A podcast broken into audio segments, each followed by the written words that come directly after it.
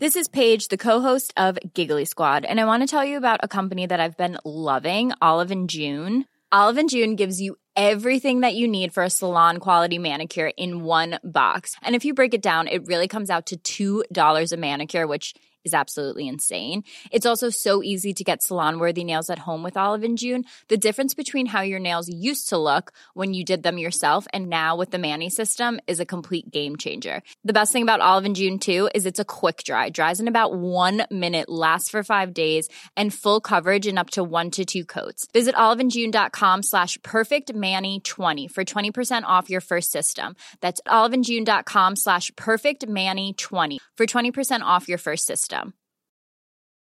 Mom deserves the best, and there's no better place to shop for Mother's Day than Whole Foods Market. They're your destination for unbeatable savings, from premium gifts to show-stopping flowers and irresistible desserts. Start by saving 33% with Prime on all body care and candles. Then get a 15-stem bunch of tulips for just $9.99 each with Prime. Round out Mom's menu with festive rosé, irresistible berry chantilly cake, and more special treats. Come celebrate Mother's Day at Whole Foods Market. If you're struggling to lose weight, you've probably heard about weight loss medications like Wegovy or Zepbound, and you might be wondering if they're right for you.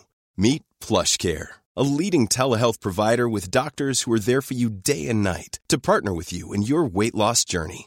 If you qualify, they can safely prescribe you medication from the comfort of your own home.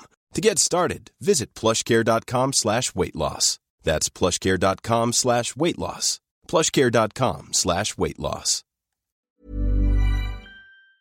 Welcome to the Cow Corner Extra Show with me, the Dolly Dropper, James Hurl, Ian Slat Slater, Ian Alderson, and Ollie Griffiths for your latest dose of all things lower league Shropshire cricket.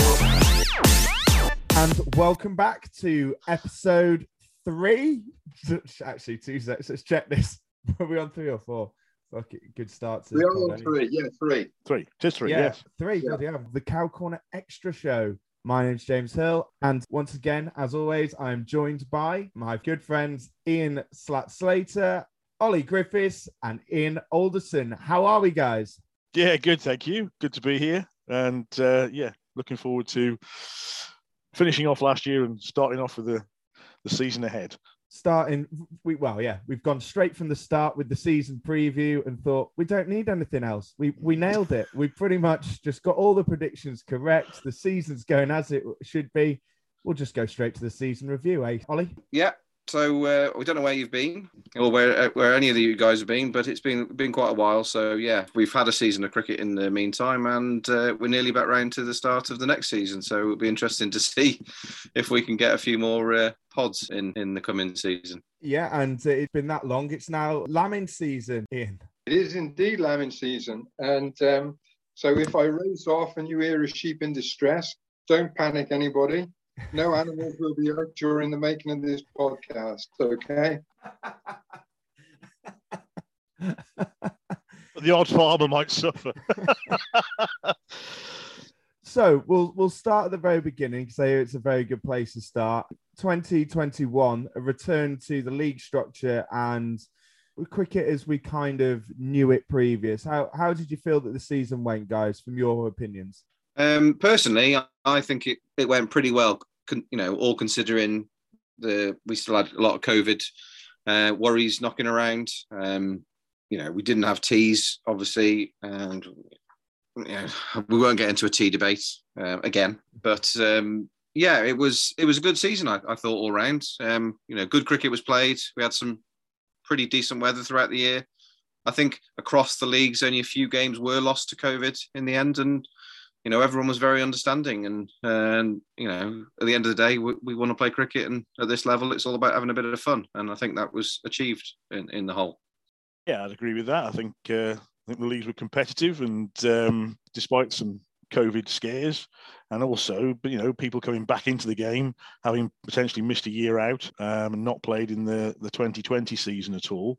Some teams were affected because availability was an issue. Trying to you know trying to get a team together where previously they you know had no problems or little problems and then suddenly found they got bigger problems because people had discovered golf or weren't prepared to come back and play just yet because of covid scares etc i know it certainly affected us um, but you know that's that's how it is. You've got to get get on with it, roll your sleeves up, and you know let's enjoy some cricket. And as you say, the weather was generally okay. there was some, I think uh, we tend to have a really good start to the season weather-wise, and a really good end to the season weather-wise. But August was probably the worst month of the lot this year, I thought. But um, I don't know. I don't know what anybody else thought about that. Well, we we lost a few games because we were in Division Seven, and it was a, a truncated season anyway because of the way the league was set up last season. So um, we weren't due to start at the same time as everybody else. And we missed the good weather of the first two or three weeks. And then the next three games were called off because of, of bad weather. So, um, yeah, it was, which was disappointing because we only had 18 games. Hinstock pulled out, so it was down to 17 games.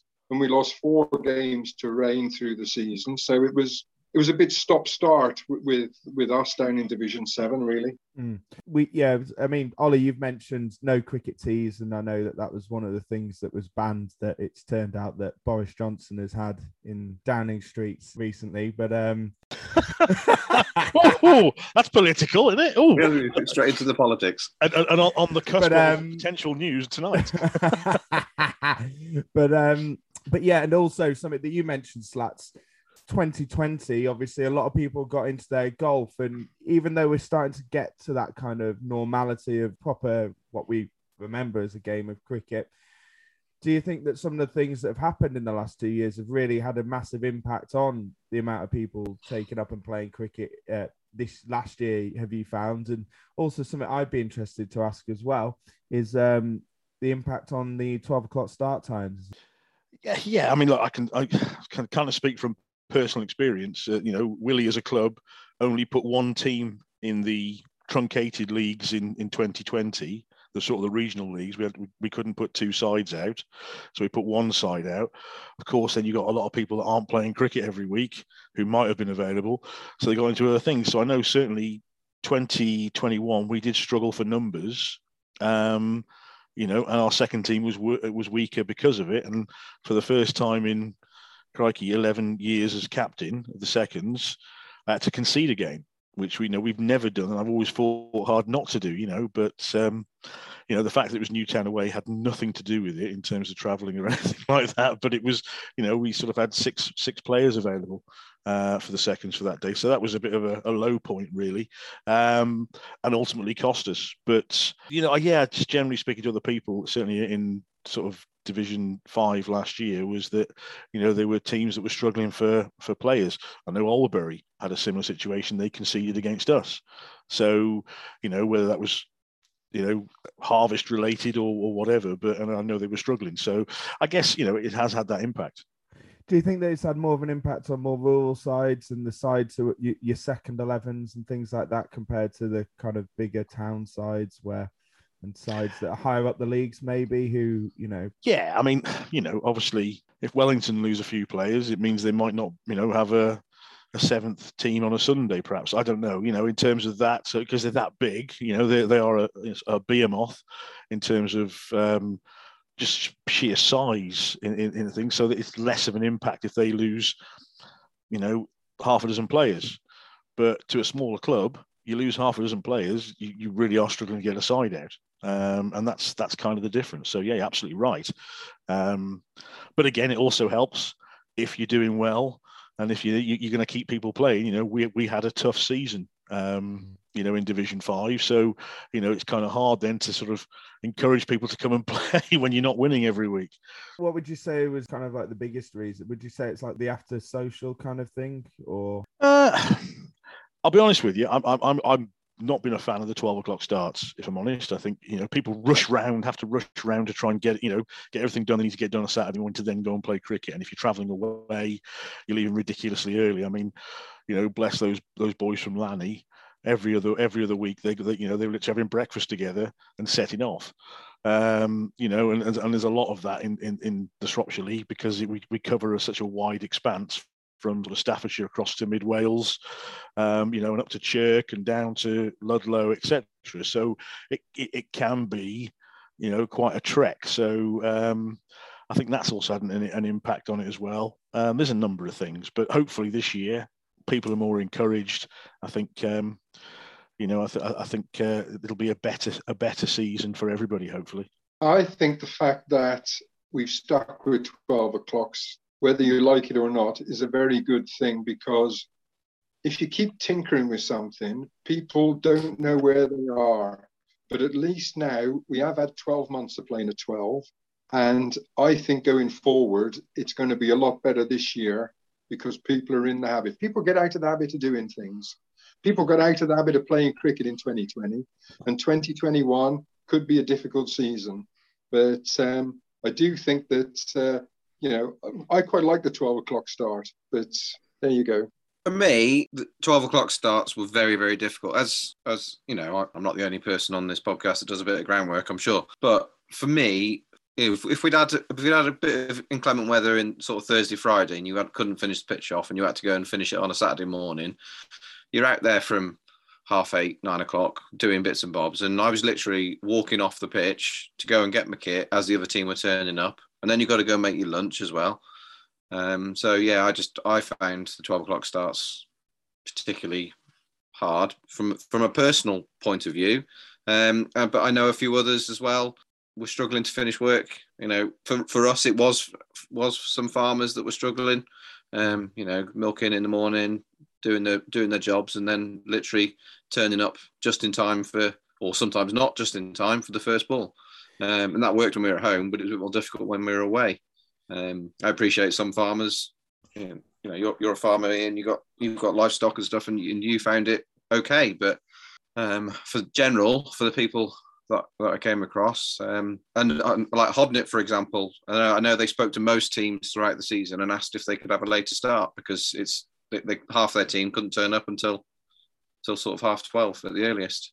Yeah, I think um, yeah. had a similar issue. They, you know, we asked well, our second eleven at least asked a lot of sides if they could start a bit later and struggled with an element of that, and then also the 2020 element where golf had got back and cricket hadn't come back early enough, and then a group of them had kind of started playing golf regularly together, and, and that kind of became a habit. And again, like you say, when you're struggling to put a side out, then the team starts losing, and then you know it's not as appealing as to come and play a game of cricket, is it? But yeah, I think also I think if, if you know there's a bit of inclement weather around, say it's rained in the morning, you know, if you've got a 12 o'clock start, you're looking at the pitch at nine o'clock and saying, we're not going to get this on. We're not going to get this game on. And yet, actually, if it was a one o'clock start or later or whatever, actually you might have had a chance of getting that game on as, as the weather dried up potentially. So I think there's an impact there as well. So it'd be really interesting to see what happens.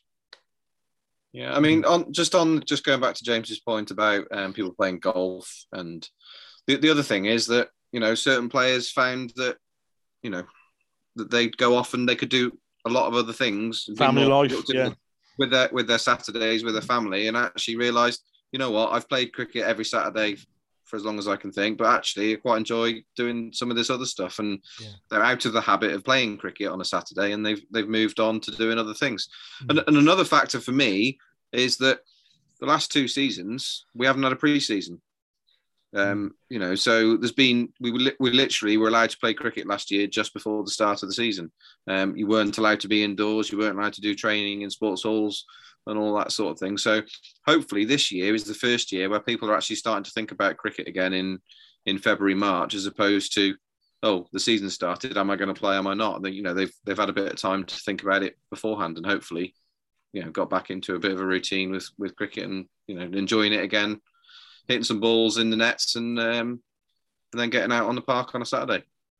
Yeah, definitely. And I'm really hopeful that this year will be a bit well, everything seems like it's a bit different. I mean, if the UK was going to be locked down now, it'd be well, if it was going to be locked down, it'd be locked down now, wouldn't it? So I, would say that signs would show that we're probably going to head into what is probably going to be the most normal season that we've had for a long time. But I know that I said that at the start of last season, and then look what happened. So, well, um, yes, you, you never know. You never know in the drama of everything that's going on lately. But um, yeah, I think it's definitely it's definitely going to be interesting, and I think a lot of clubs are going to have to be thinking outside the box to kind of get those people who have become disengaged in cricket and thinking of ways to get them back in. You know, through socials, through the pre-season, you know, and various other things, just to try and get those people back. Really, uh, but maybe you know, watching that Ashes down under, it's got everyone gagging to play cricket and. Uh, uh, but oh, anyway, God. Um, enough with all that. And I think it's about time that we go on to our season review. So, anyway, guys, uh, this is what's coming up on tonight's episode of the Cow Corner Extra Show.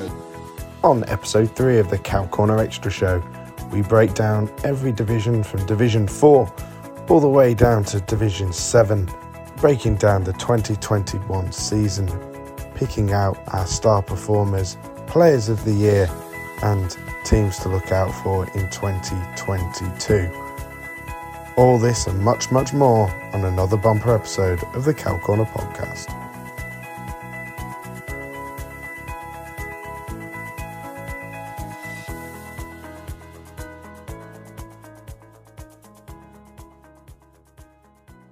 Okay, so starting with Division 5, and your champions of Division 5 were Guilsfield, who finished on 342 points, and in second place, Column First 11 with 339 points.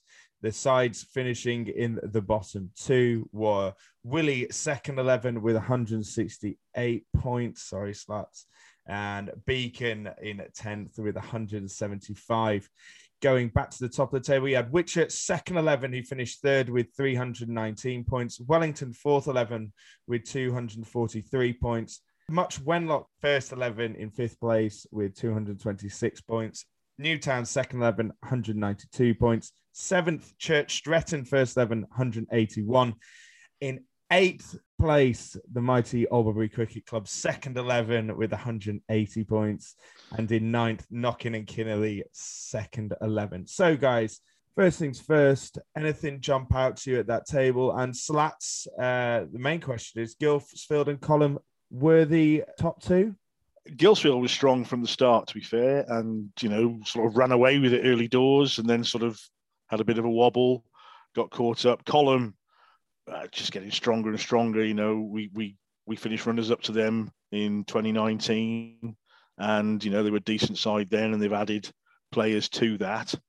Um, you know, and they've now got a second eleven as well as a club, so they're getting stronger and stronger, um, and a good bunch of lads. You know, um, obviously Steve Griffiths going to Guilsfield, I think made a big difference. He puts it on the spot, um, you know, with the bowling. So um, yeah, there were some interesting things uh, uh, around that. But um, yeah, I think that to be fair, they were the two standout sides. I mean, Whitchurch, who finished third, um, we had a, a high scoring losing draw at their place.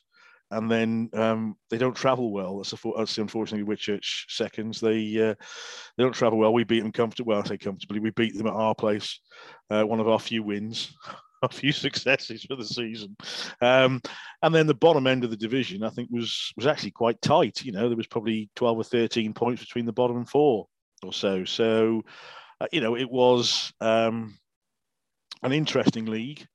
I think, um, you know, we uh, we struggled at times, but then, you know, we we played. I mean, we had some really bizarre games. Um, you know, I remember walking off walking off the park having been bowled out for 52 or 50 yeah 52 or 56 something like that. And and you know thinking great another saturday ruined walking off not not out not faced.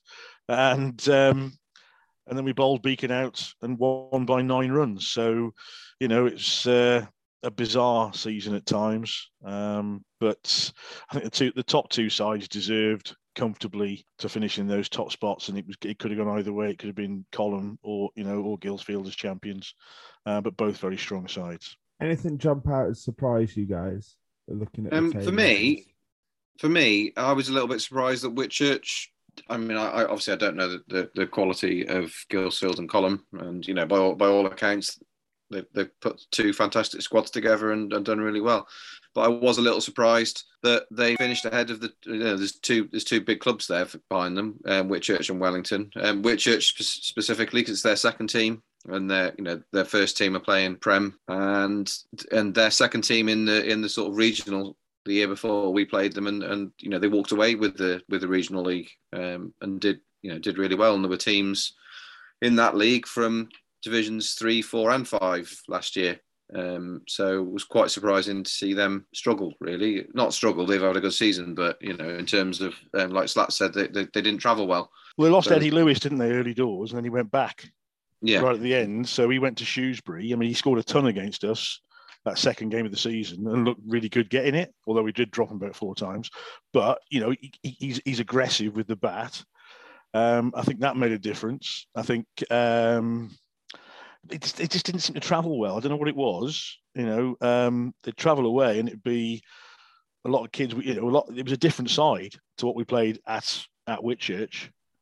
Mm. Um, it was quite strange. Yeah, having played against Whitchurch a few times in the past, with their second eleven at least, it is one of those that you can be. It's a stroke of luck as to who you turn up against on the on some days. Some days they'll have like a first eleven player or two who have come back from university or traveling or somewhere in the world and and have or to play a second yeah or ha- and have to play second 11 cricket for a game or two before they move up into the ones, and then they'll go and smash a load of runs, or you know, or they'll have their normal second eleven team, and they're very good. And then sometimes, you know, they can be like most teams, short with a lot of youth players. But I mean, it's it, it, it seems to happen more often with them than others. I think. I was surprised, genuinely surprised. You mentioned Wellington, and I forgot to mention Wellington. I was genuinely surprised that they didn't run away with the league because they we played we, we played them uh, uh, you know sort of May time at their place and they were ridiculously strong. You know they got players who've been playing in, the, in their seconds who were playing in the fourths. Um, you know, because it had an influx of players at the top end, it, it, sort of pushed players down.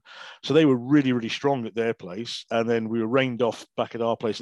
But they seem to have lost games through the league that cost them their position. But you know, I think they were quite philosophical about it. Is that it was develop, developmental, and they were actually quite happy at that level, Division Five, and, and and doing that. But it was, yeah, it was just. I mean, they they were they were very strong at their place. Yeah, I think you know. I think. Well, I was just going to say, you know, obviously, uh, you know, I was I wasn't involved in that league at all, but it looks a really interesting league on paper because had Slats' Willie won another game, you know, they could have jumped to halfway up the division. That yeah. bottom end of that division is so so tight. You know, you uh, Willie had 168 points. Well, Church Stretton in seventh only had 181. Yeah. You know, um, really tight division. It could have gone anywhere at the end. It went down to the wire, and if we had a played on paper, Ian, I might have scored a few more runs. Maybe I don't know. That's the way forward. Play on paper. yes. I think it. Uh, I think. Well, you, you say this. I think you know, Guilsfield and Colham have both come up and done really well and obviously deserve promotion. Kind of shows that there may not be as big a gap between the divisions as you'd normally think. I know Beacon, Knockin, Albury struggled for availability last season, and their sides that you'd probably assume to be up there. And Beacon second eleven getting relegated. It's meant in quite not the best season for Beacon, but I mean I think they had their own issues with availability, and that's gone across both sides. I think Albury it's been a good season for them in a way, as in they've blooded a lot of young players who wouldn't normally play second eleven cricket, but you know outside of Rob Owen, Ed Roberts, John O'Green, you know, uh, probably a hand three, three or four players who've played ten games or more. You, you've mm. got to be, you've got to, you've got to have more players than that if you get above 10 games or more if you're going to be yeah and, I think that's, and that's that's the modern thing unfortunately is that and whether that's a covid impact or whatever is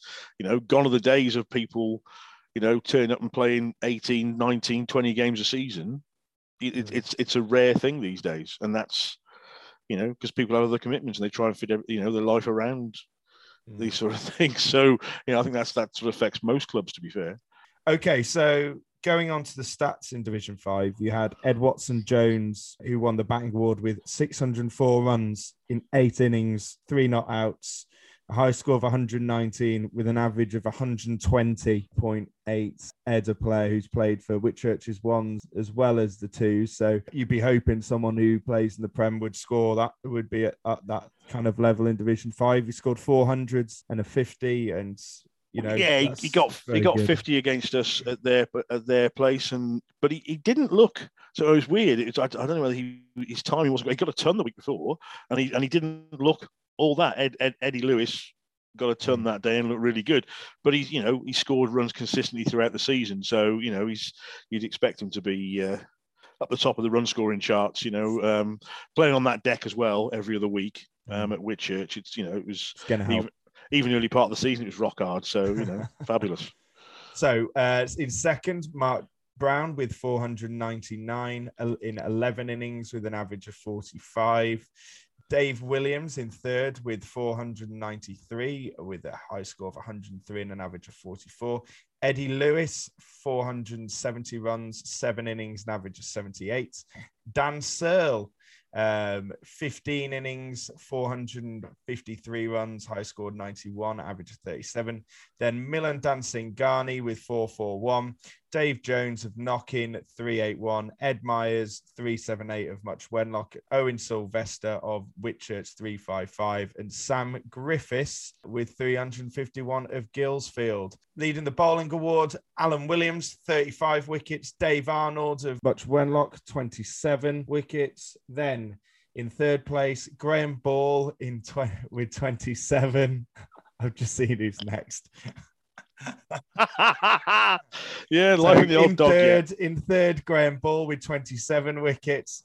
In fourth, Ian Slater with 25. He is joint fourth with Rob Owen Grant Tunnerdine.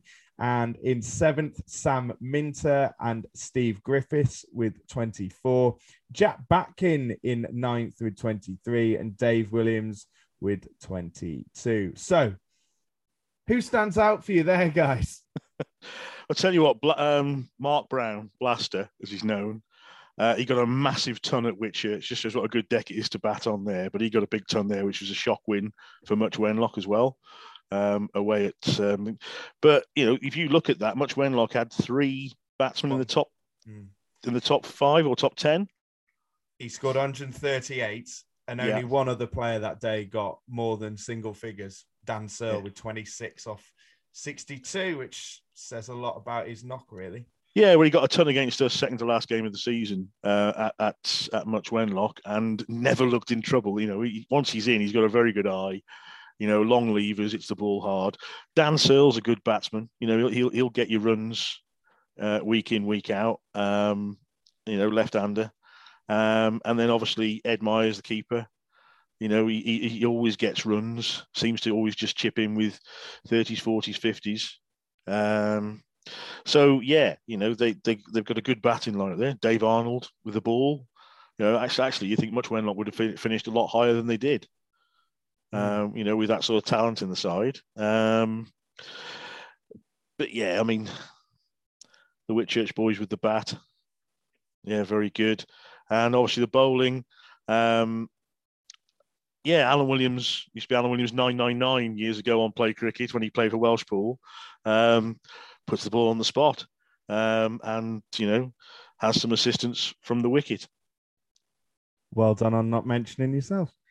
Uh, anyway, guys, anyone else that you'd like to pick out that have stood out from you're having a look at this stats? No? Cool. Okay, Slat. So, having played in the division last year, who is your pick for player of the season from Division 5? Uh, that's a, that's a yeah that's a that's an interesting one. Division five player of the season for me probably um, I, I would say he says scratching around for something to think of here. Uh, no, I think you look you look at an all round performance. So actually, for destructive batting, mm. Uh, Milan from Column, mm. yeah, I mean he hits a damn ball. He's got a good eye, but he bowls well as well. I don't know how many wickets he hmm. finished up with in the end, but he he was he was a, a really good player to play against. Um, and yeah, Mark Brown was was strong with the bat. but Alan Williams top top top in the the wicket charts. Mm. You know, shows that you know age is not a it's just a number in it, and um, you can keep you put it in the right places. You'll get wickets and get reward for it, and you know there's it's interesting. The likes of him, Graham Ball as well, puts it on the spot. Um, yeah, I'd go with Alan Williams. Fantastic. And Milind Dansingani got 13 wickets and finishing 31st. Anyway, your prediction, final thing, Slats, early prediction for next season. Yeah, not a clue. Who's, who's in there now at all? It's interesting because what happened. What's happened is obviously the top four from Division Six have gone up. Yeah. Um, which is really interesting. So you know, um, the hipster's choice, Llanidloes, will be playing in uh, having finished fourth, we'll be playing in Division Five. Um, who came down? Fenns Bank. Uh, Fenns Bank. Well, again, Fenns Bank should be strong in that division. You would think. Mm. Um, it depends on the likes of, you know, Duncan and and and, and uh, Mastermind Zone Tom Lee. Well, yeah, exactly. So, I would expect Fenns Bank to bounce back up again. Certainly be in that top two or three anyway. Um, and then, uh, yeah, I, I think Allscott did really, really well, didn't they? Um, and they are strong. You know, they've got they've had some players come in. Um, so you know, I think they could go again. Mm. Uh, Allscott seconds. Um, and then obviously you've got Whitchurch and Wellington who should be performing and be up up in that top thing. Much Wenlock probably should have finished higher than they did with the talent they've got there. It's just getting 11 on the park every week, you know. And I, I speak often to Andy Marlowe, the uh, first 11 captain of Much Wenlock, and it's getting uh, consistently the right 11 on the park every week. It's always the problem. Um, and then, yeah, I mean, in terms of relegation focus, um, Knockin struggled last year.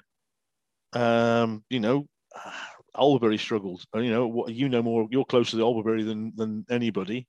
What's going to happen with your second eleven this year? Are they going to have you know the bodies out there, or you you know, are the guys that w- would have been playing second team cricket going to have to play in the first again, like happened last year? Yeah, well, that that was kind of what happened last year, but um, yeah, I'm hoping I'm hoping that I can get some more players out this season as we've uh, changed captaincy this season, and uh, I just happened to be at the AGM, so you know how it goes. So yeah, but also looking, I'm really looking forward to the challenge next season, and really hoping that um, that's a joke, really. Uh, but no, I'm really no, I'm really looking forward to the season, and uh, looking forward to taking over the second eleven uh, from Ed, who did a really good job over the last few years, and hopefully, yeah, we can get some get some of the old faces who haven't been playing in the last year or so, get the social around the club again, and uh, but also get some of the talented youth players and uh, hopefully push ourselves up the table this year. Yeah, I mean, obviously as well, Shrewsbury thirds have gone up. Again, they could be massively strong, or um, you know, you don't know what you're going to get with Shrewsbury thirds. Depends how the first and second are faring, and in terms of bodies, so they could be strong. The team that's really surprised me and gone up this year, obviously, is St George's thirds. Mm. Who knows? Um, you know, because two years ago they just about staved off relegation. Yeah, I did have a look at their side last season, kind of on occasionally whenever they posted it up on Twitter and Instagram, and noticed there were quite a few faces in that third eleven who had been playing for their twos in previous years. So they're obviously quite a strong side across across the board now. And um, with yeah, St George's think... getting promoted, they'll be doing some more recruiting, which I think will only see the sides get stronger. To be honest, so I think that they'll they'll definitely be up there. But anyway, I think this moves us on to our next division. Okay, and on to our next division and Division Seven. Ian, how was it last year? Well, I mean, it was excellent for us. Um, we'd uh, we'd benefited from the COVID year, not not putting a team into the regional staff. Um, played a few friendlies and got several players um, wanted to come back and have a few games, which which is what happened.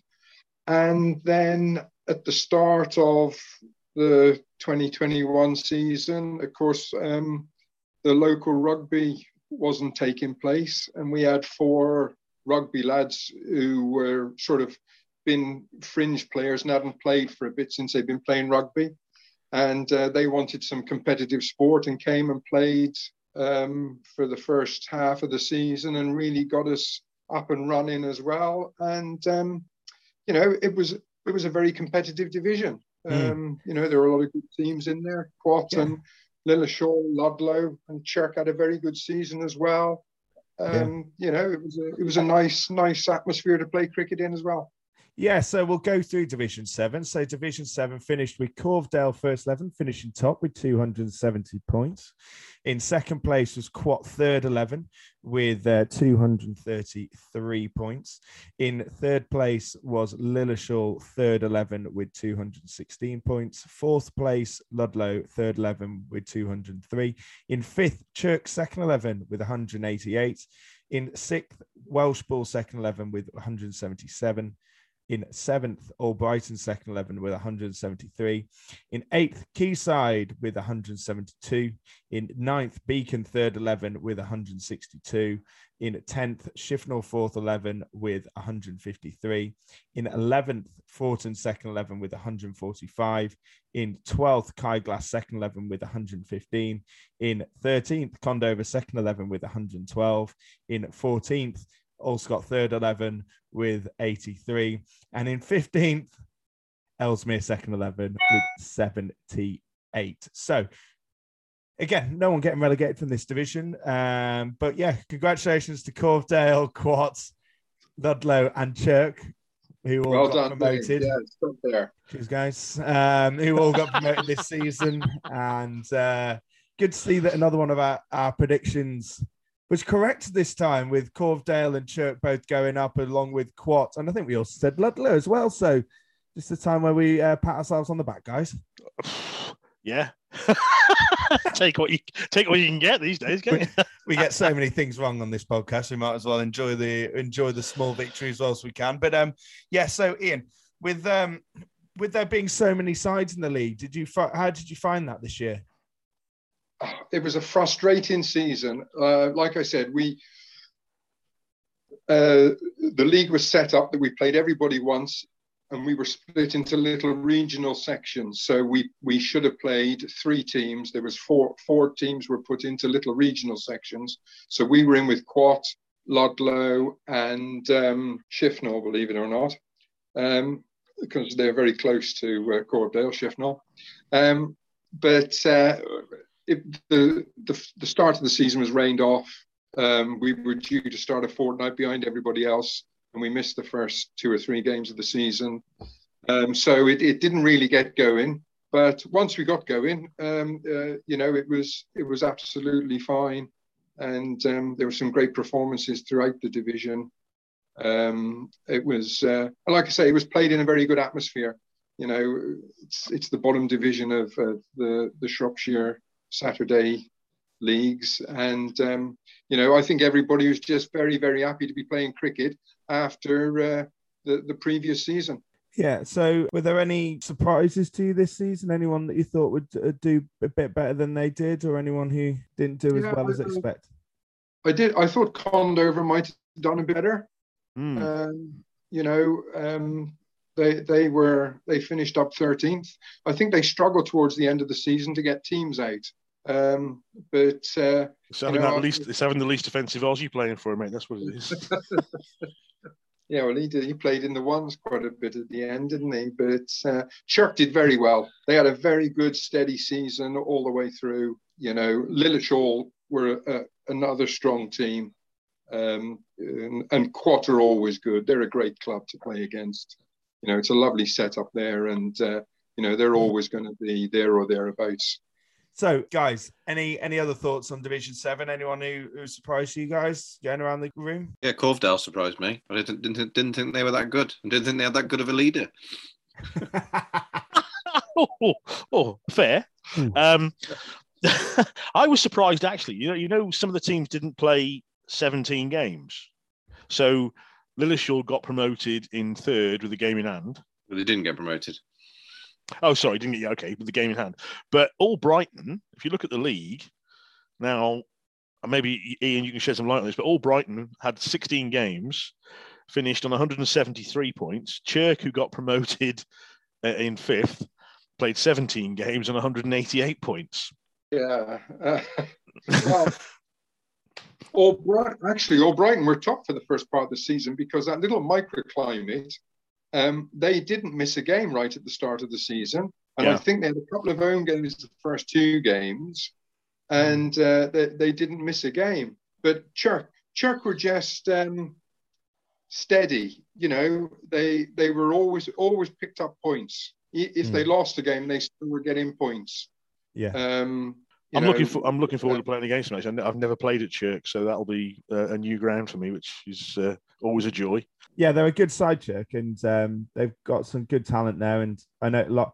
Good to see a few of their players making it into the first eleven as well this season, which is, you know, going from Division Seven and then holding their own in Division One says something about what they're doing at a club like that. And um, they've got some good leadership there as well and um, some good people the, in the club who uh, are heavily involved in making the club go as far as possible. So, going on to the stats in Division 7, the leading run scorer was Joseph Cotton of Quatt CC with 444 runs with a high score of 129 in seven innings with an average of 74. You got Adam Williams of Corvedale with 433 runs even when we're on a budget, we still deserve nice things. Quince is a place to scoop up stunning high end goods for 50 to 80% less than similar brands. They have buttery soft cashmere sweaters starting at $50, luxurious Italian leather bags, and so much more. Plus, Quince only works with factories that use safe, ethical, and responsible manufacturing. Get the high-end goods you'll love without the high price tag with Quince. Go to quince.com/style for free shipping and 365-day returns. Mom deserves the best, and there's no better place to shop for Mother's Day than Whole Foods Market. They're your destination for unbeatable savings, from premium gifts to show-stopping flowers and irresistible desserts. Start by saving 33% with Prime on all body care and candles. Then get a 15-stem bunch of tulips for just $9.99 each with Prime. Round out Mom's menu with festive rosé, irresistible berry chantilly cake, and more special treats. Come celebrate Mother's Day at Whole Foods Market in eight innings high score of 141 with an average of 86. Then you've got Andrew Brooks with 422 of Condover, high score of 75 with an average of 52. Matthew Hawes of Ludlow with 416 runs. You've got in fifth Forton's Faz Parker with 342 runs. Sixth Ben Gallimore 314. Seven Dax Hardman of Beacon 289, then Mark Ward on 275 and Mark Gilbert on 257 of Quats, and then Martin Rogers of Quayside with 252 in 10th. On to the bowling. Uh, leading wicket taker was Matthew Harris with 21 wickets of Quayside. Craig Massey of Corvedale with 20. Stephen Connor of Chirk with 19. Harry Aldridge with 18 and Adam Williams of 16, both of Corvedale. Dave Brammer in sixth with uh, 16. Mark Astbury also with 16, along with Steve Boney with 16. And in ninth, Max Ferrington and Stephen Taylorson, both with 15 of Shifnal and Quatt CC. So, out of those guys, who's standing out as uh, as the main players? And uh, we'll start with you, Ian. Well, obviously, um, we had a great season. Um, Adam Williams was super with the bat and the ball, batted beautifully, bowled beautifully. Um, t- took seven for three in one game against Welshpool. Um, devastating bowling. Um, Harry Aldridge took seven for two against Kai Glass. Uh, you know, it was another fantastic display. So, you know, we had a great season, but apart from us, Joe Cotham at Quatt was fantastic. Um, bowled and batted really well. Um, he was unlucky not to be in the team of the season, I thought. Um, definitely the best player we played against um, the, this season. And there was also another uh, good lad. He hadn't, he hasn't played lately. He used to play for higher up for Shifnal, but uh, Matthew Hutchins played very well against us for Shifnal Fours, had a very good game against us, batted and bowled very well. And uh, hopefully you'll play more cricket going forward in the future. Um, yeah, I was going to say um, just on Joe Cotham, he actually came and played for Quatt um, again in our in our league as well. And you know, he handled himself very well in Division Four. You know, so I can I can really see that he, he would have had a good season in Division Seven because he, he, he came and had a good game against us and, and scored a few runs and took took quite a few catches in the outfield as well. So he's, yeah, he's got a good all round game. Is, is, is, he related to Jenny? Yeah, he's his brother. Yeah. So cricket cricket runs well in the family then, doesn't it? You know, because yeah, Jen, Jenny, Jenny is a really good cricketer. Yeah. Um, so yeah, that'll be interesting then. Okay, so first things first, then Ian, who's your Division Seven player of the season? Well, obviously, if I'm uh, if, I'm, if I'm a little biased, um, you know, um, Adam Williams was fantastic. Uh, you know, runs and, and wickets and fielding. Um, you know, but if if I'm not picking somebody from my own side, I'm going for Joe Cotham. Good choice. And uh, a 12 team league next season in Division 7. And what's your prediction for that?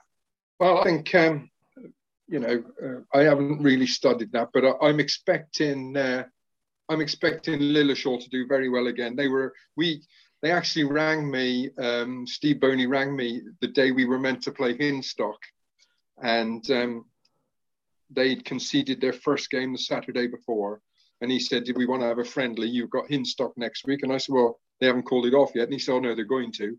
Um, so he said, "You know, you can come and have a friendly with them." So we went up and had a friendly with them, and um, you know, great side to play against, and they played really well against us in both games. They they won the friendly and lost the league game to us, but it was, you know, they're a good, strong side. I'm expecting them to do very well next year. And I think that uh, Quayside are going to do a bit better. Uh, I thought they might have done a little bit better this year. Um, Dicky, the longest serving captain, deserves a mention. You know, he's uh, he's done it for 20 odd years. Uh, he's he must be older than Slats. But, he's a year uh, older than me, mate. I went to school with him at Wem. Uh, so, yeah, Dickie Spry. Yeah, I know. Yeah, I know Dickie very well. Again at, at Quayside, and uh, you know he deserves a mention for all the work he's done. And uh, and and I think uh, Gray's uh, Condover are going to do better. They had a lot of young lads when we played them, which can only be good for the future of Condover. And uh, I think they're going to do really well this year. Okay, great. And that moves us on to our next division. Okay, and we move on to the next division and Division Four. So, your victors are Quatt Second 11 with 401 points. Absolutely walked the league this season. In second, Trisel and Seisdon, first 11 with 311. Get your letters in for how incorrectly I've said that. And in 11th place, Market Drayton, first 11 with 207 and finishing bottom in 12th, Iscoyd and Fenns Bank, first 11 with 198. Elsewhere in the division, in third place, Condover, first 11, 299. Fourth place, Hodnet Peplow, first 11, 252. Fifth place, Acton Reynolds, first 11, 226. In sixth, Bishop's Castle, first 11, 225. In seventh, Bridgnorth, third 11, 221.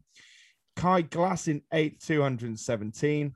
Calverhall in ninth, 216. Broseley in 10th with 211. So, guys, apart from the fact that you've got about 15 points separating 10th and 5th place, what jumps out to you about the division this season? And Ollie, we'll start off with yourself. Um, yeah, so I mean, you, are right. Quatt and, and I think we uh, I think we picked them as as the as the team that was going to or, or, should certainly be the strongest in that division.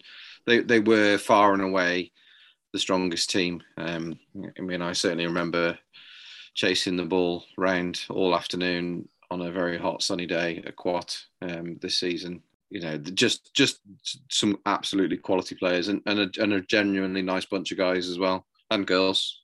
Um, so yeah, great great team. Trisol were also very strong and deservedly deservedly went up. Um, I think they had I think they had uh, Lee Craig in there, and he, he scored a hell of a lot of runs. I think he was probably up there across all of the leagues in terms of in terms of runs, and backed up by a number of very good bowlers and another another batsman as well. Um, and then Condover, we had some fantastic games against Condo. We actually beat them at their place, and I think they beat us. At our, I can't remember the our place, but I certainly remember a fantastic game at their place, and it, it sort of all came down to the last um, few overs and whether whether or not we got Charlie Rogers out, and uh, we were lucky enough to get him out. He, would scored, he'd scored a very good um, ton that day, but we managed to get him out, and um, he he was he he was just a fantastic player um, for them this year. Really, really, really good player. Um, you know, and, and like I've mentioned Lee already, they they both could be playing at a much higher standard. Mm. Um, I know Charlie very happy at Condover and I know he's had lots of offers to go elsewhere and try elsewhere. Um, but he loves Condover; it's in his blood. You know, it's, it's, a family family club for him, and and what he doesn't want to go anywhere else. As for the rest of the league, it was all very close, and as you, you know, as you, as you said, there's 15 points um, between tenth and fifth. But going into the last game of the season, it was it was a lot closer. I mean, we at Calverhall were in fifth going into the last game of the season, and we, we didn't play the last game of the season for a variety of reasons. I think we could get about four four players, so we had to concede the last game of the season, and that dropped us from fifth down to eleventh on on the day. And of course, we had a few points from a COVID game to, to go back on, as as did a few clubs in our division, and it and it dropped us and it popped us back up to. No, I think we were tenth, and it popped us back up to ninth. But I think any of those teams, inc- including um, Fenns Bank, who you know sadly fell away towards the end of the season and, and well struggled all year. Um, they and that was down to availability. A big big part was down to availability for them. Um, you know, even their even them on their day would have, would have given anyone a run for the money. Maybe maybe not. You know, I'm talking about these teams on their day. Maybe Quatt and Trisol would beat anyone, but the rest of them could be anyone, and it was a really, really close division. Um, there was just sort of, you know, you, you look at the look at the games before the at the start of the weekend, and you'd go, you couldn't really pick apart from the, the two obvious ones. Um, you couldn't really pick who was going to who was going to come out on top in those games, and it was just you know, a really good league all round, in my opinion. Yeah, I mean, obviously, yeah, I think we all backed Quatt to bounce back up after getting relegated some would say harshly. Um, in in 2019, um, I know we played them in the mini leagues, and they were damn strong in that as well and won it comfortably. We also played Tresol, who were pretty strong too. You know, um, you know they've got a good bunch of lads there as well. Um, quite as you say, really nice bunch of lads and lasses. Um, you know, yeah, it's a really good setup at that club. Um, but yeah, I mean, you know, other than those those top three, really, um, it's sort of yeah, you could put a hanky over it, couldn't you? Really, and sort of who's going to go down, who's going to stay up, uh, a really tight league. So um, I was, I, I think Broseley will bounce back next year. They'll be stronger. I think they've done some recruiting over the winter. It'll be interesting to see how strong they are. Um, but yes, it'll be an interesting league this year again, I would think. Yeah, we mentioned obviously that Quatt will be very happy with the with the season that they've just had and very much proving what they'd been saying previous, which is that they should never have gone down in the first place, really, and proving it. Ninety points between them and Tresol, Trisol, um, however you want to say it. Very sorry, please someone tell me so that I can know for the next one. Um, and that's that's the same difference between them and Bridgnorth, who finished in seventh. So you know, it's just it goes to show the the gap that you've got there. And yeah, it's uh, you look at the you look at the rest of the, the division, and it looks very evenly matched. But also, at a glance, you'd say that they're kind of sides that you'd expect to be there and thereabouts. Really, in a you know, all very much of a muchness sides. Without, I don't mean to in that in a disrespectful way. I just think you know they're very all very similar kind of sides. Would you say? Yeah, I mean, it's good to see Hodnet actually doing okay in that league, having been relegated in 2019 um, from Division Three. I think they sort of held their own, which is good, you know, and hopefully, you know, the club's on an upward spiral now rather than, you know, as it was on a bit of a downward spiral at the time. So, you know, that's always good to see. Acton Reynolds finishing in fifth, having got rid of their second 11 as well. Yeah. Um, and that's that's that's interesting, you know, because again, you look at Reynolds and say they've got some cracking batsmen. You know, uh, Mr. Fox, who always gets runs. Um, so, yeah, uh, pleased for them. Fantastic. yeah, and I mean, I mean, and, and Acton Reynolds had. I think I think I, I said earlier on. I said Whitchurch had won the, the regional division, but actually it was Acton Reynolds that won the, the regional division in um, in 2020, and uh, but you know were pushed hard by Whitchurch. Um, but they, they you know to, to back that up with you know a, a, good finish in in this division this mm. this year was really good from them. And and you know and like like we've said they're a great bunch of guys. Um, and you know it's a nice it's a nice picturesque place to go and play cricket as well. And a and a big uh, well better season for Kai Glass first eleven having just missed out well you know just survived the seasons before um, to finish in eighth position. And Market Drayton, obviously. Uh, any news on what's happening with them next season? Uh, well, obviously they've uh, um, resigned from the league and have, have left the Shropshire League. Um, but as to where they're going to be playing their cricket next year, or if they're going to be playing cricket next year, I don't know. Is the honest answer? I haven't heard anything. Anybody else heard anything? I've heard a, a vague rumor. There's some sort of um, potential of a of a join up with another club in Staffordshire, but how true that is, I don't know. It's all it's all hearsay. And my mate said, his dad said, his girlfriend said, sort of sort of thing. Um, but just on just on Kye Glass and Market Drayton, they actually played each other on the last game of the season.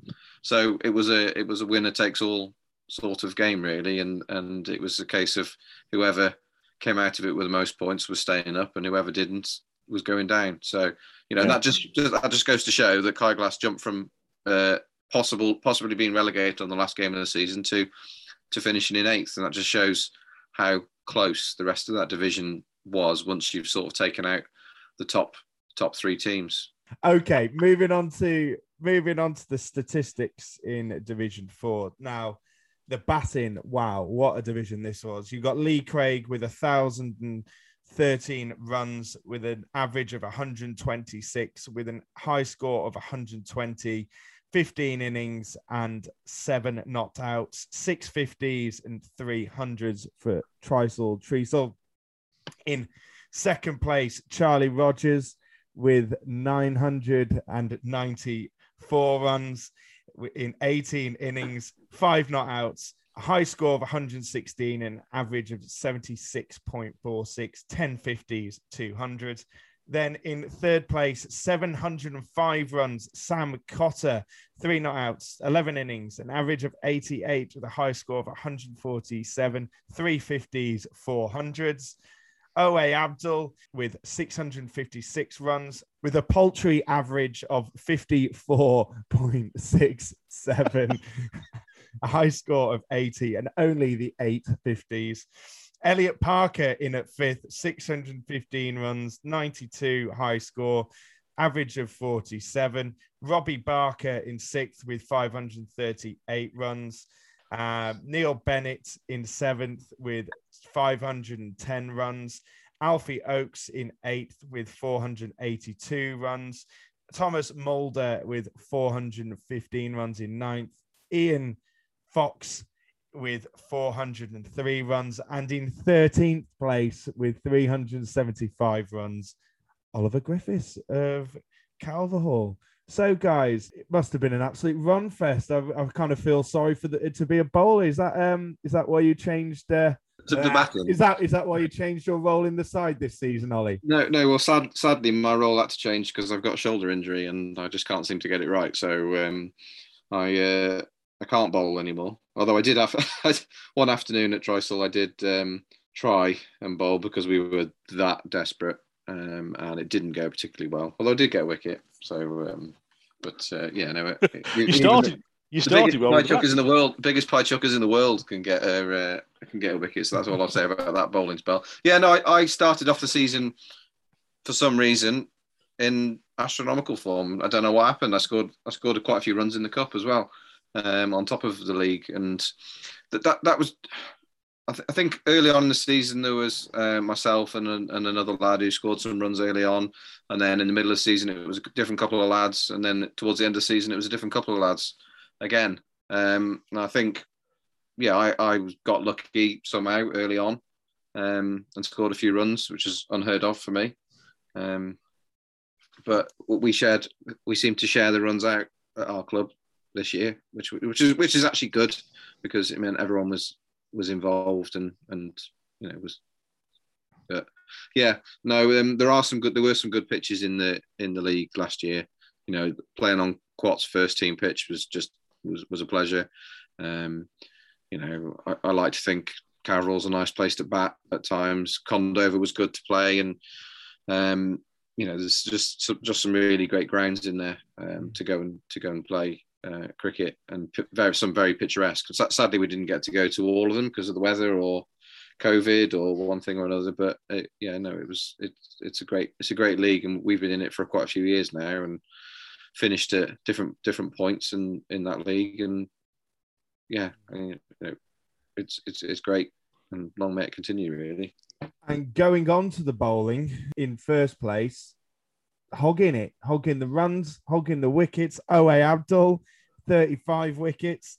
In second, Simon Palmer, 29 wickets. In third, Jimmy Arbuckle uh, with 27 wickets. Harry Northcote in fourth with 25. Joint fourth, the mastermind himself, Tom Lee, with 25 as well. Matthew Coulson with 24 of Kai Glass. Ray Bari with 22 wickets. Terry Calburn with 21 wickets. Um, Guy Black in ninth. And also Ethan Allman all three on 21 wickets, uh, Bridgnorth and Market Drayton. So, who stands out for you, Ollie, as your player of the season? Who who, who are your standout players? I mean, well, looking at the looking at the figures you've just read out, um, Oase Abdul from Hodnet is is you know he, he clearly stands out. However, I didn't see it because he didn't score any runs against us in either game and and and took a few wickets.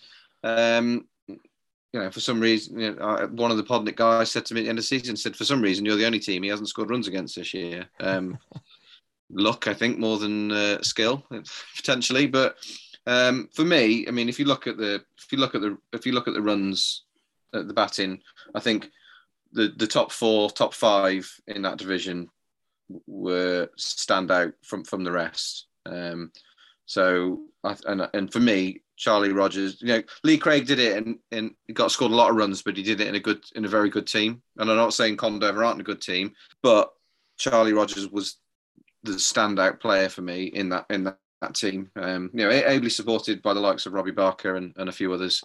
Um, but Charlie Rogers was just he, he was the player you went to, to Condover and were like, we need to get Charlie out and we'll, we'll cope with the rest. Um, so for me, the standout player of, of, of the league last year was was Charlie. Fantastic. Anyone else want to chip in with anything? It's hard to see past Lee Lee Craig, isn't it, with all that all those runs. Um, but yeah, I mean, Charlie's been developing as a cricketer over a number of years and consistent. Mm. Fantastic player, and as as they all are. And if you're playing Cow Corner Bingo, there you go. There's your first fantastic of the episode, unless I go back later on and find that I've said it somewhere else without knowing. But anyway, let's move ourselves on to the next division. Okay, now we move on to Division Six, and your champions were Allscott Heath, second 11 with 320 points. In second place, Shrewsbury, third 11 with 290 eight points. Down the bottom in 11th place, finishing bottom was Harcourt, first 11 with 84 points. And in 10th place, Pontesbury, second 11 with 112 points. Elsewhere in the division, in third place, finishing six points behind Shrewsbury, third 11 was St George's, third 11. In fourth place, Llanidloes, first 11 with 271 points. Those sides all going up. Lilleshall second 11 in fifth with 249. Bomere Heath second 11 on 238. Then Cound second 11 with 189. Coton Hall first 11 with 174 in eighth. In ninth place, Montgomery second 11 with 162. Now, guys, I would say what jumps out to you. Well, I'll send it to the group. What jumps out to you guys about that division? Again, it was a competitive division, I think, in in almost like little mini leagues.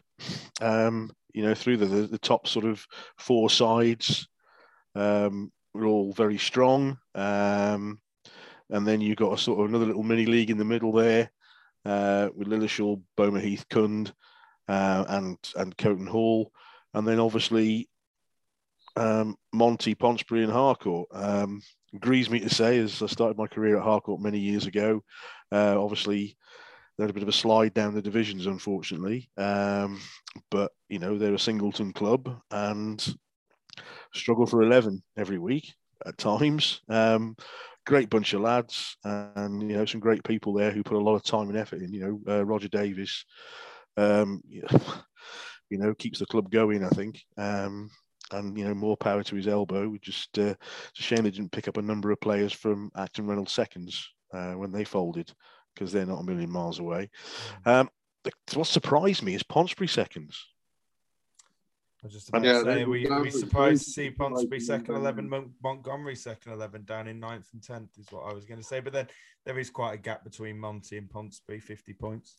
Yeah, but Pontesbury seconds. You know, I remember playing against them in um, Old Reserve two, and you know they were a strong side. You know, and um, and then they got harsh, I think harshly relegated one year, and it made a huge difference. I mean, I think I think they finished something like like they got 250 points and still got relegated in one year uh, when the bottom six got relegated virtually.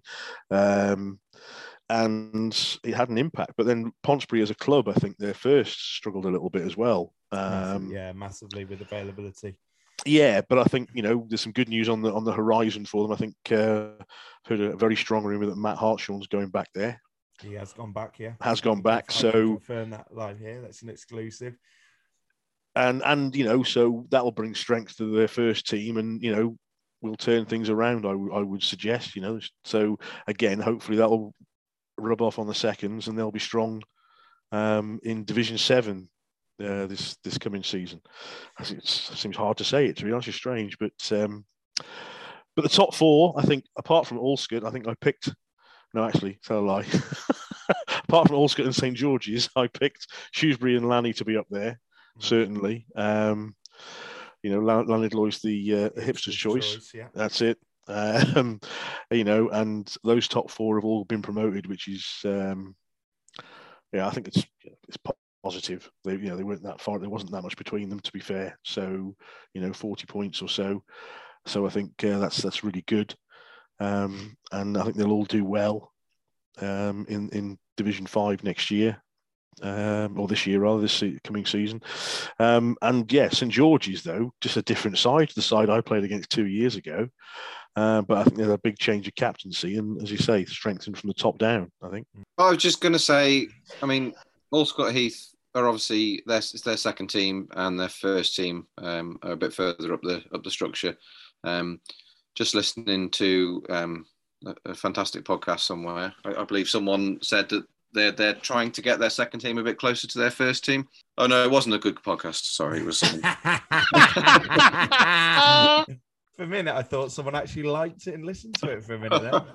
no, no. Um, I think Mr. Starling was saying that they're uh, aiming to um, get their uh, second team a bit closer to their first team, just for you know, as all as all those as all those teams higher up in the divisions, you know, they need they need their second team to be a bit cl- closer to their first team for interchange, uh, you know, interchanging players between the two teams.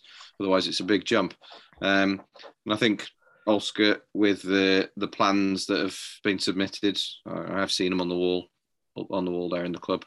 Um, quite exciting times for them going forward. So I, I think we can probably see Ulster moving moving up through the leagues if if if things are to be believed.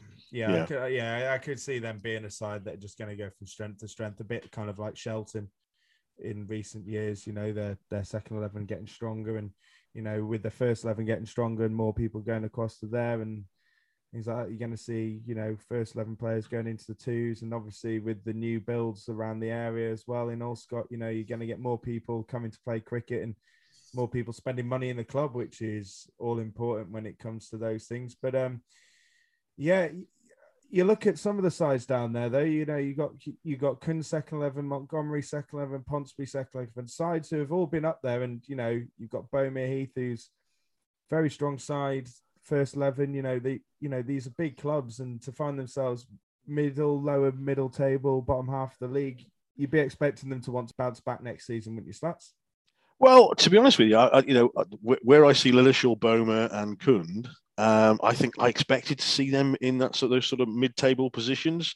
Uh, Bomere Heath are uh, a, a, solid side. Paul Bolland, you know, leads the team very well, but they they're never going to run away with it. They, you know, they will have mixed fortunes, I think. And similarly, Cound seconds, you know, they can be brilliant on their day, um, but they can also struggle a little bit as well. Lilleshall, um, again, depends on the youngsters coming through. Um, you know, big mate of mine who uh, just qualified for the over 50s in this last season, uh, Simon Millington. You know, he hits the ball hard. I mean, I think he weighed in with something like 450 runs last year. Um, and but it's, it's it's about the youngsters coming through, isn't it? That you, that makes the difference. So, um, sorry, Simon, I didn't. You know, people didn't want to know you were fifty. Hard luck. um, but yeah, you know, and you've got people like you've got some really good cricketers playing in those sort of teams at the moment. You think, why are they playing second eleven cricket? Rich Barge, um, you know, scored six hundred odd runs playing second eleven cricket for Lilleshall in Division Six. Um, you know, some would say he, you know, he's trying to burgle a trophy rich. But anyway, um, it's yeah, I, I, I, don't know. It's it's finding that level, isn't it, in terms of you know, as we all get a bit older sometimes, and you you know you can't get in the first team, so you play second team cricket, but it's probably just a step too low for some of those people. Yeah. Okay, so moving on to the stats in Division Six, you've got first in the run scorers, Rob Davis with 739. He averaging 82 with a high score of 203. Fantastic effort, that Rob. And in second, Richard Barge, 655 runs, an average of 163 with a high score of 150 not out, 10 innings, six not outs, 350. that mascot. 300s.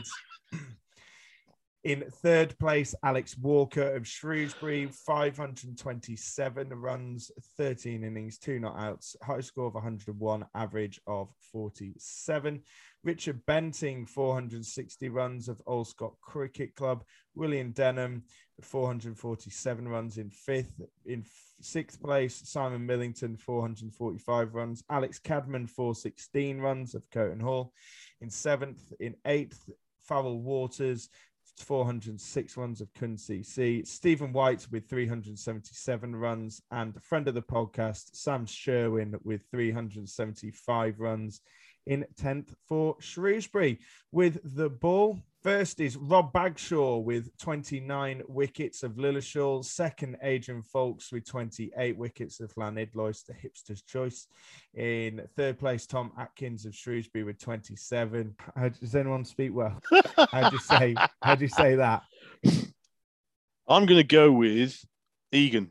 Egan Egan Jones with 26 wickets. Sorry, Egan, if that's not right, mate. Apologies. In fifth, Ryan Jones with 24 wickets, tied with Mark Smout. Uh, we also with 24 wickets. Richard Addison with 23 wickets, both of Allscott Heath Cricket Club. Emily Day in eighth of Bomere Heath with 22 wickets. Alan Myatt of St George's with 21, and Paul Bolland with 21 wickets in 10th place. So, guys, having had a look at both the stats, who stands out for you in this division? Yes, it's, a really interesting one, that, to be honest with you, because obviously, from a batting perspective, Rob, who I've met recently, really nice guy, um, hits the ball hard, got a lot of runs, but didn't play a lot of a lot of matches. I think he literally just played 10 games all season. Um, uh, yeah, I mean, if you go with the league's um, player of the season, it was it was it was Rich Barge. well, an average of 163 is hard to it's look hard past, to, surely. It is absolutely, but um, uh, yeah, there's some strong sides in there. I mean, you know, look at uh, Mr. Benting, who was playing for Wellington, thirds in Division Three not too long ago. Um, you know, so uh, that's that's quite interesting. But yeah, those uh, I, would say you, you, look at Rich Barge probably. Um, as, as the standout. But then, you know, Rob Bagshaw taking 29 wickets as well. Um, yeah, on that point, I think Rob, um, I think Rob Bagshaw deserves a mention because a few years ago he was the Lilleshall's third team captain and wouldn't even bring himself onto bowl because he just lost his rhythm And uh, I think for him to come back and be leading wicket taker in that division this year is uh, superb for Rob. Well done. Yeah, and you know, an average of 10, 29 wickets an average of 10 is, is, is damn good going, to be fair. So, um, uh, yeah, and strike rate of 18.4. So, yeah, he does he does definitely deserve a mention, Ian. You're absolutely right. Ollie? Um, sorry, I wasn't paying attention. That's all right. I was, just looking, pick- I was looking up. I was looking up how to pronounce Egan as Owen. oh dear, is it is it Owen? It's Owen, yeah. Oh, uh, Owen, apologies. It's the it's, it's the hipster's choice, mate. What can you do? Or, or maybe, well, you might want to re, you might want to re-record that bit. I don't know. no, it's just funny as it is. And in fourth, Owen Jones with 26 wickets. Oh, it's pronounced Egan now, is Well, we've got two options there anyway. It? it's like Trisel and Treacle, isn't it? I suppose. Just pick Um, one. yeah. yeah, I mean, just looking at the runs, like like we've already said, there's there's some serious amounts of runs in there. Rob Davis um, s- scored a hell of a lot of runs, but just looking a bit further down down the list, um, there's you know there's there's there's still you know there's some big runs in the in those in those sort of five, six, seven, eight places. Alex Cadman at Coton Hall um, keeps wickets sometimes, captains um, when he can. Um, he, he plays a lot of football as well, so when they can get him on the park, he, he's a fantastic player. But um, you know, he's he divides his time between football and um, and cricket. And I know he turns up having played football sometimes in the morning and, and goes and play and, and scores some runs for them. Sometimes it doesn't come off, you know, as it, as as it is for a lot of us. It doesn't come off more often than than, than not. But um, yeah, um, Yeah, so yeah, interest interesting outlook there, guys. So who is our pick for player of the season then from Division Six? Uh, just go for, go for a name from each of you, and we'll start with Ian, I'll go for Rob Bagshaw. Rob Bagshaw, Slats, Uh, yeah, Rob Bagshaw will go for it because I just, just don't have to give it to Rich Barge now, which is all right. and Ollie, uh, Rob Davis. Rob Davis. So there we go, guys, and that moves us on to our final segment. Okay, and once again, thank you very much, guys, for listening in. Uh, the next episode will probably be, be the preseason preview, or maybe we'll do something about the fixtures in the season. We'll see how it goes. We'll see what we've got for time. Um, Ian, Can I just can I just say something, James? Um, I just like to mention we're we're the Cow Corner Extra podcast. You know, we do lower division stuff in Shropshire, and um, I I think it's worth mentioning Paul Shrimpton from Quatt at this stage. Um, we lost him uh, a few weeks ago, and Quatt three started about the same time as Corvedale twos. So I played a lot of cricket uh, against, you know, they're quite close neighbours to us at Corvedale. Uh, played a lot of cricket against Quatt threes and the Shrimp and and and uh, Trevor Barker had a very good young side, taking uh, the young girls and boys round from Quatt playing, holding their own in those early years. And um, he's had a difficult few years with his health. Um, but he's been a stalwart for Quatt. I know we've all got a stalwart in the club, but you know, through uh, through his illness, he's still been turning up. And when we played there this summer, he came down to see us because you know there's a lot of respect between Corvedale and Quatt, and um, he called down to see us even though he wasn't playing. So uh, I think we should just give uh, Paul Shrimpton a, a mention. Mm.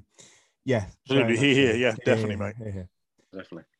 Thank you very much, guys. And as always, you can find us on Facebook, Instagram, and Twitter. You can listen to the podcast on SoundCloud, Spotify, and Apple Podcast. Uh, you can use the hashtags hashtag Cow Corner and Cow Corner Extra, and at tag at Cow Corner Podcast and at Cow Corner Pod. Anyway, once again, thank you very much, guys, and thank you very much, Ollie. Thanks, James. Thanks, guys. Thank you very much, Ian. No problem at all. Thank you very much indeed, everybody. Off to go back lambing.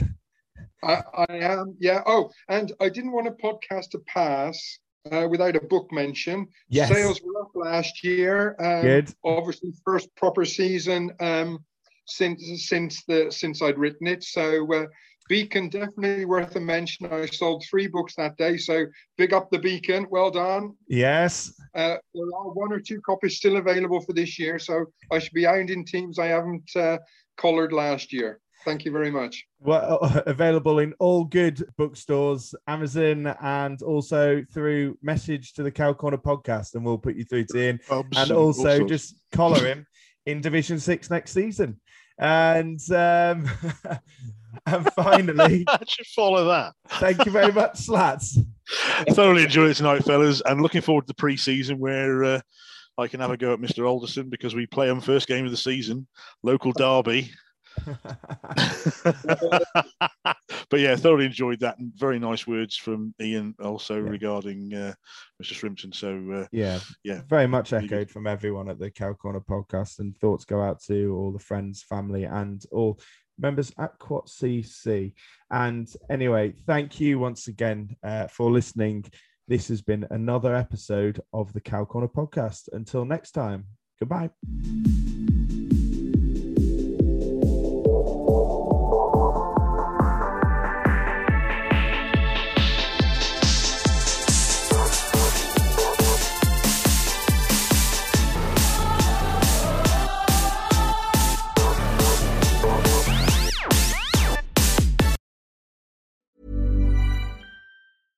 Want flexibility? Take yoga. Want flexibility with your health insurance? Check out United Healthcare Insurance Plans. Underwritten by Golden Rule Insurance Company, they offer flexible, budget friendly medical, dental, and vision coverage that may be right for you. More at uh1.com. Hey, it's Danny Pellegrino from Everything Iconic.